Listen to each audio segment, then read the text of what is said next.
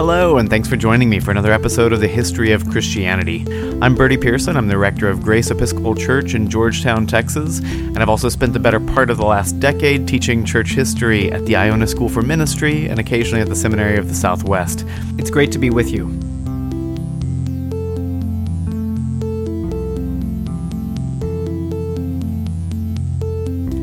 Last time we talked about the sacraments, how they have this dual nature of being an exterior sign, this physical experience of the world, and an inner sanctifying grace. So they have an outer part and the inner part. Outer part, bread, wine, oil, two people, hands, words, all these things we're pretty familiar with. But what is the inner part? What is that sanctifying grace of the sacraments? Whodini, in their 1984 classic song Friends, say, Friends, a word we use every day, but usually don't, we don't use it in the right way. You can look the word up again and again, but the dictionary doesn't know the meaning of friends. And in talking about grace, we have kind of a similar problem. Grace is this word that gets bandied about in the church all the time. It's actually the name of the church that I serve, Grace Church in Georgetown, Texas. And yet we don't really do a deep dive into what we mean when we say grace. And it's tricky because this Greek word charis, it means a lot of things. It's basically kind of that which brings you delight in ancient Greek. It can be a person who brings you delight, either their personal beauty, or the grace of their actions, the grace of an athlete, the grace of a slam dunk. You can have the grace of a song, a beautiful piece of music. You can have the grace of sweet sleep or a good death. You can have the grace of a religious rite. There are all these different uh, uses of this term grace. It's that which brings us delight. And it's this word, charis, that the translators of the Old Testament, the Septuagint, when they translated the Old Testament from Hebrew into Greek, these ancient Jewish translators chose this word charis to translate a couple of different Hebrew words, hin and hesed, which are related. Hesed is the loving kindness of God, the self giving of God. So, in a sense, grace is that self giving, loving kindness of God, which brings us ultimate joy, ultimate peace, ultimate fulfillment, ultimate sanctification, ultimate glory. It is the good gift of God Himself. So, grace is not a thing that God manufactures and passes on to us. And as St. Paul points out again and again, it's not something that we buy from God, we earn from God. It's not something that like is a reward for good behavior. Instead, for the writers of Scripture, grace is really God's self giving to us. And for St. Paul, for the most part, grace is Christ. It's the gospel of Christ, the work of Christ, the presence of Christ, the goodness of Christ. This is what grace looks like. So, what does that have to do with the sacraments? What does that have to do with whatever is going on with the bread and the wine and the oil and the hands and the two people, whatever it is? How is that self giving of God, which is joy bringing and transformative, which is delightful and glorifying and peace giving and fulfillment giving. What's going on there? One of the first great theological writers is Irenaeus of Lyon. I've talked about him plenty. He's writing in the late 100s, so not too long after all this stuff went down in Jerusalem. He is the student of St. Polycarp. St. Polycarp is the student of St. John, who wrote the Gospel of John. So he's kind of one generation removed from the generation of the apostles. He is a bishop in the West, in the kind of rural, not important, not wealthy, not cultured regions in uh, modern day France. Obviously, those are very wealthy, cultured regions these days, but in the Roman world, that was the hinterlands. And he writes several books, two of which have come down to us entirely, others we have as a series of fragments. But in one of his books, The Demonstration of the Apostolic Preaching, this um, book in which he tries to summarize the preaching of the apostles, he says something really wonderful. As we're talking about something almost 2,000 years old, you gotta pardon the old timey sexist language. For God made man in the image or the reflection of God. And the image or the reflection of God is the Son, after whose image man was made. So God the Father made humankind in the reflection of God the Son. So, and there's this kind of sense in which you have God the Son is the perfect reflection of God the Father, and humankind is the perfect reflection of, or at least meant to be the perfect reflection of God the Son. He continues, and for this cause he appeared in the end of the times, that he might show the image to be like unto himself. So, for this reason, in this age, the Messianic age, the age of the Messiah, Christ appeared that he might show us to be like unto him. We are created in his image, and so then he takes on our form, our limitations, our reflection, our image, so that we might be shown to be like unto him.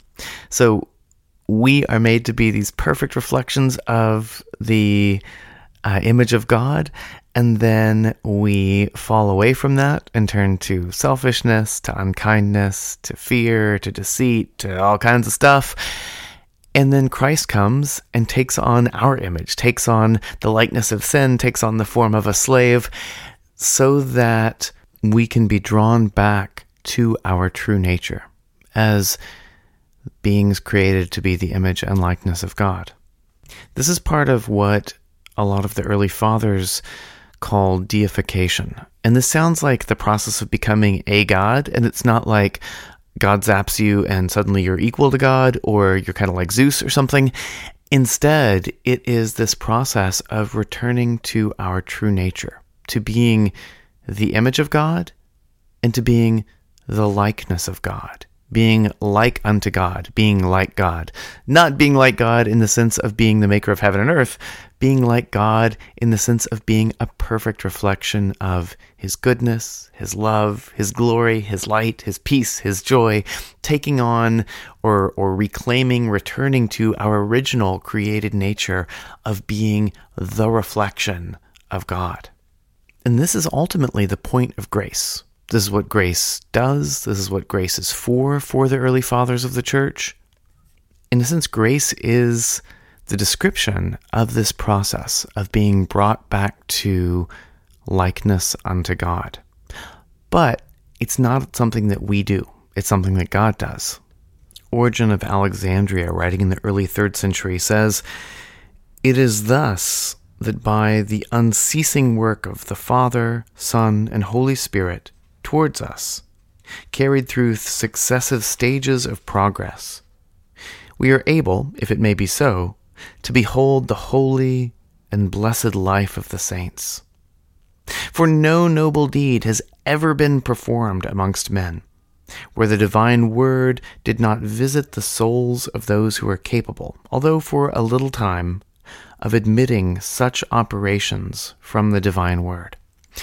So for Origen, grace is this process of God returning us to Himself, returning us to our true nature, returning us to His image and likeness through not our work, but through the work of God the Son, the Word of God, working within us. So grace is the actual operation of this transformation within us. For Origen, this is not something that we can take any responsibility or credit for, nor is it ever done as a reward for our good behavior. We don't earn the grace of God. Instead, it is given to us as a free gift. However, we have the possibility of accepting grace or refusing grace. This is the only agency we actually have. We can't convince God to do this, He just does it because He loves us. Instead, we can receive the grace of God and we can say, oh my gosh, how phenomenal. Or we can receive the grace of God and say, thanks, but no thanks. So God is offering us all grace all the time for Origen. It's to all, all given constantly. And how do we know if we are accepting that gift or rejecting that gift? Well, the tree is known by its fruits. So you can look at your life and say, is my life a reflection of Christ? So when people look at me, do they think, oh gosh, there's something weird about that person? Like he's constantly helping others, constantly being patient to others. She is constantly kind, constantly loving, constantly good, constantly an oasis of peace, constantly working to serve other people. Or do people look at me and be like, yeah, pretty normal guy, kind of a jerk, really? I mean, judgmental, arrogant, prideful, just lame, selfish. And that will tell you, not in any way because you are somehow earning God's favor or earning grace or earning your way into heaven by doing all those things, but that shows you whether or not your heart is open to the grace of God. Grace is our salvation, our transformation, our restoration happening in action. It is God doing this within us when we allow Him to, when we open our hearts enough to let Him. Writing in the third and fourth centuries, St. Augustine of Hippo talks about the existence of Adam and Eve in paradise. What must it have been like to have been face to face with God all the time? Adam and Eve were free from death and suffering, ignorance, the corruption of body, the body falling apart, cancer, heart attacks, glaucoma, whatever. He describes that presence of God, that unmediated being face to face with God all the time, as being literally wrapped around by divine grace. But humanity gave themselves over to the sin of pride, this temptation to substitute themselves for God. And in doing this, in turning their backs on God, they fell away from that grace. They turned away from the grace of God and towards themselves. Humanity is still made to be the image and likeness of God. That is our true and essential nature. However, we become enslaved to ignorance, concupiscence, and to death. So, ignorance, death, we're pretty familiar with those. Concupiscence is the way in which Augustine talked about our inclination, which makes us turn away from finding satisfaction in God and instead hoping to find satisfaction in material things, in a new watch or a car, in the uh, respect of someone else, the admiration of someone else, in getting promoted, in getting some sort of worldly uh, accomplishment, like in just the world. We imagine, oh, if I can just get this one thing, if I can date that one person, if I can make this plant actually have tomatoes, if I can do whatever it is, then I will be satisfied. Then I will be happy. I just have to buy this thing or do this thing or achieve this thing, and I'm going to be set. And then we do it, and we're like, oh, I have a bunch of tomatoes. I guess I'll make some salad. Oh, I have a partner now. Well, they're all right. Uh, whatever it is, it never gets us to that place of absolute peace and joy and goodness and satisfaction and wholeness. So we are burdened by this deep dedication to concupiscence. And because of our dedication to pride, because of our dedication to concupiscence, we have what Augustine calls a cruel necessity of sinning. God doesn't want us to sin. God doesn't want us to be selfish jerks to one another. Uh, God actually wants us to be full of love, full of prayer, full of goodness. But we have given ourselves over to the opposite of those things by turning away from Him, by rejecting His grace. In the sacraments, we have a little bit of the experience of returning to paradise. Paradise, in a sense, is wherever God is fully present. And in the water of baptism, there is this intense, in your face experience of God the Holy Spirit. And whenever Augustine talks about God the Holy Spirit, he talks in terms of grace. In fact, the word that he uses over and over again in his book on the Trinity, in the Enchiridion, and so forth, for the Holy Spirit is the gift of God. God the Holy Spirit is God giving himself to us and for us, to be with us, to come alongside us. And it is in the sacraments that we meet God in this extremely profound physical and spiritual way. So in baptism, we have this external form of water, and we are plunged down into the water and we are transformed by the Holy Spirit. Remember last time, Tertullian's description of the body being washed so that the soul may be made clean. Tertullian also says that in baptism, as part of this body being washed, not only are is sin washed away, but we are also freed from death itself. And we are also, through the power of God, through the power of the Holy Spirit, through this action of grace, we are also brought from the body of Adam, the body of this fallen person who is dedicated to pride, dedicated to concupiscence, who is, in a sense, enslaved to sin, has this cruel necessity of sin, and we are brought into the body of Christ, the body of freedom, the body of love, the body of goodness, the body of grace, and we are freed from concupiscence, freed from death, freed from ignorance, freed from corruption, freed from sin itself. In the Eucharist, we have this these physical objects of bread and wine, and we have this interior face to face encounter with Christ Himself. We consume the body of Christ, we receive the body of Christ, and it begins to transform us, to uh, enliven us, to change us. In all the different sacraments, we are, in a sense, entering into paradise to be again wrapped around by the grace of God and to be transformed by the grace of God to the extent that we are open to that transformation. And this, St. Augustine calls an internal and secret power wonderful and ineffable, by which God operates in humans' hearts. Augustine is known as the Doctor of Grace, and he gets deep into thinking about grace in all of its different forms and kinds. So, uh, Augustine scholarship has kind of divided uh, these into four different experiences of grace or types of grace. So, we have prevenient grace, and this sounds like a fancy theological term. It just comes from um, Psalm 59. His mercy will go before, will uh, prevenient, may. So his mercy will go before me. It's grace that goes before us. So it's the grace by which God initiates in our soul whatever good we think or aspire or will. This is in this is from his work, uh, The Enchiridion, which is kind of his basic theology textbook. So I have this um, experience in which I see someone who is in need of help, and I suddenly just think like I'm gonna go help that person. To me, it just seems like a decision I make: Coke or Pepsi? I'm gonna go with Dr Pepper, whatever. Um, but in fact, this is God actually working in me. This is the experience of the Holy Spirit, the experience of Christ. This is the will of the Father working in my heart that even pushes me in that direction. Then we have uh, cooperating grace which is the grace by which He assists us and cooperates with our will once it's been stirred up by His action. So um, I decide to go help that person, and then God gives me the grace to actually accomplish that good act. But then there are these other types of grace. We have things like sufficient grace. So, this for Augustine is the grace which Adam possessed in paradise, the grace that is uh, just the kind of constant experience of being wrapped in the grace of God, of being surrounded by the grace of God, of being able to just sort of say, Yes, I want to do the will of God and have nothing get between you and the will of God. So you want to say, I just want to be an extremely kind person to everyone I meet. And you and I may say that, and then somebody who we find really annoying uh, is asking something of us, or maybe we're really stressed out, or we're late for something, or we have other things on our mind, or we're hungry, or not too full, or whatever it is, and we turn out not to be very kind in that moment.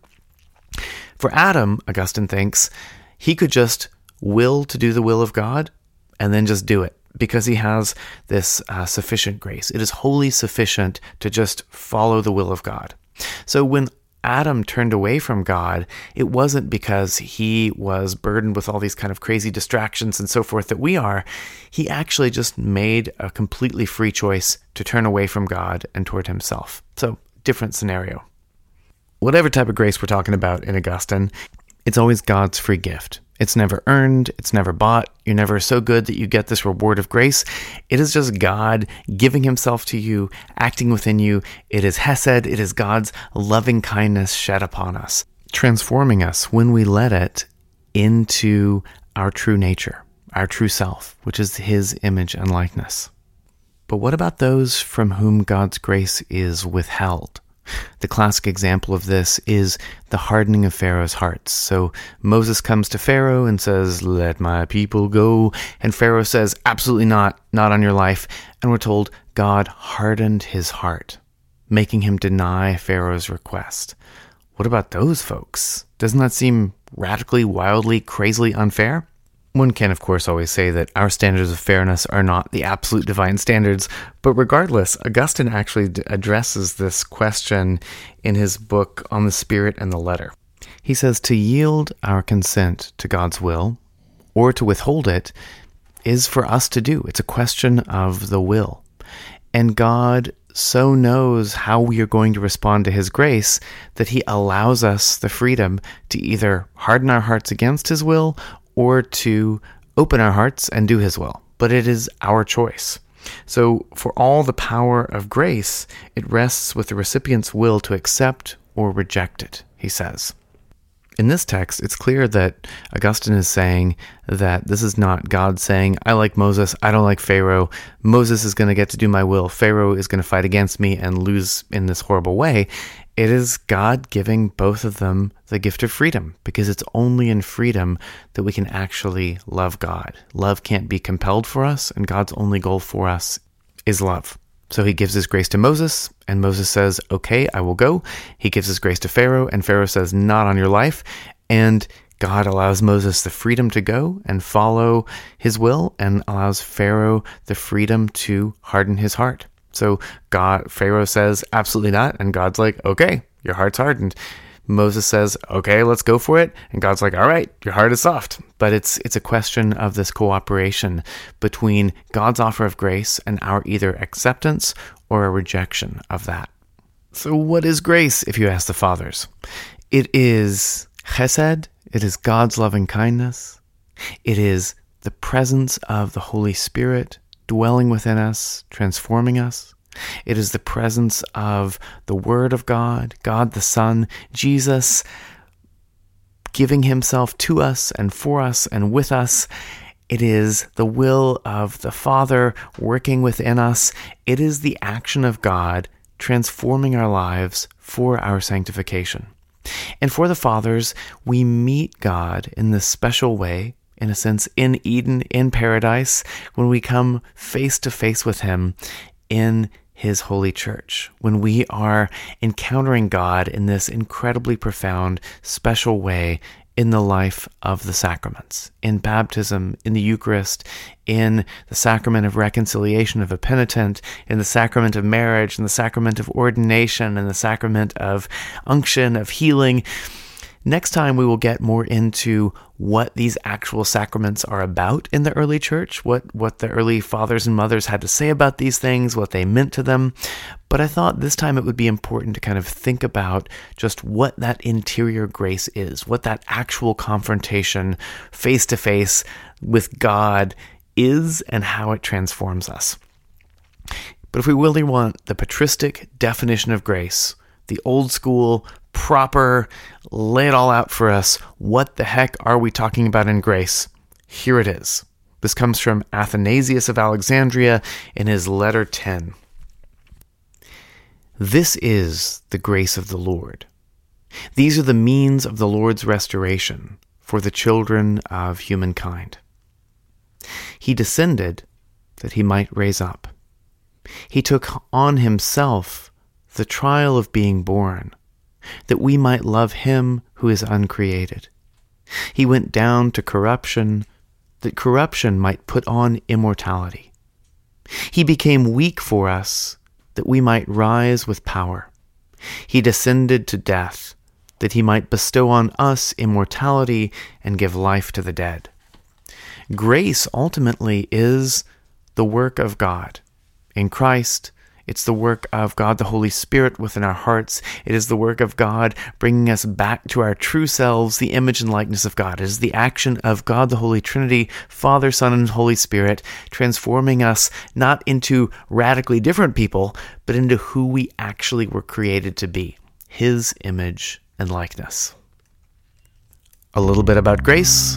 Next time, more of the sacraments in the early church. Thanks for being with me.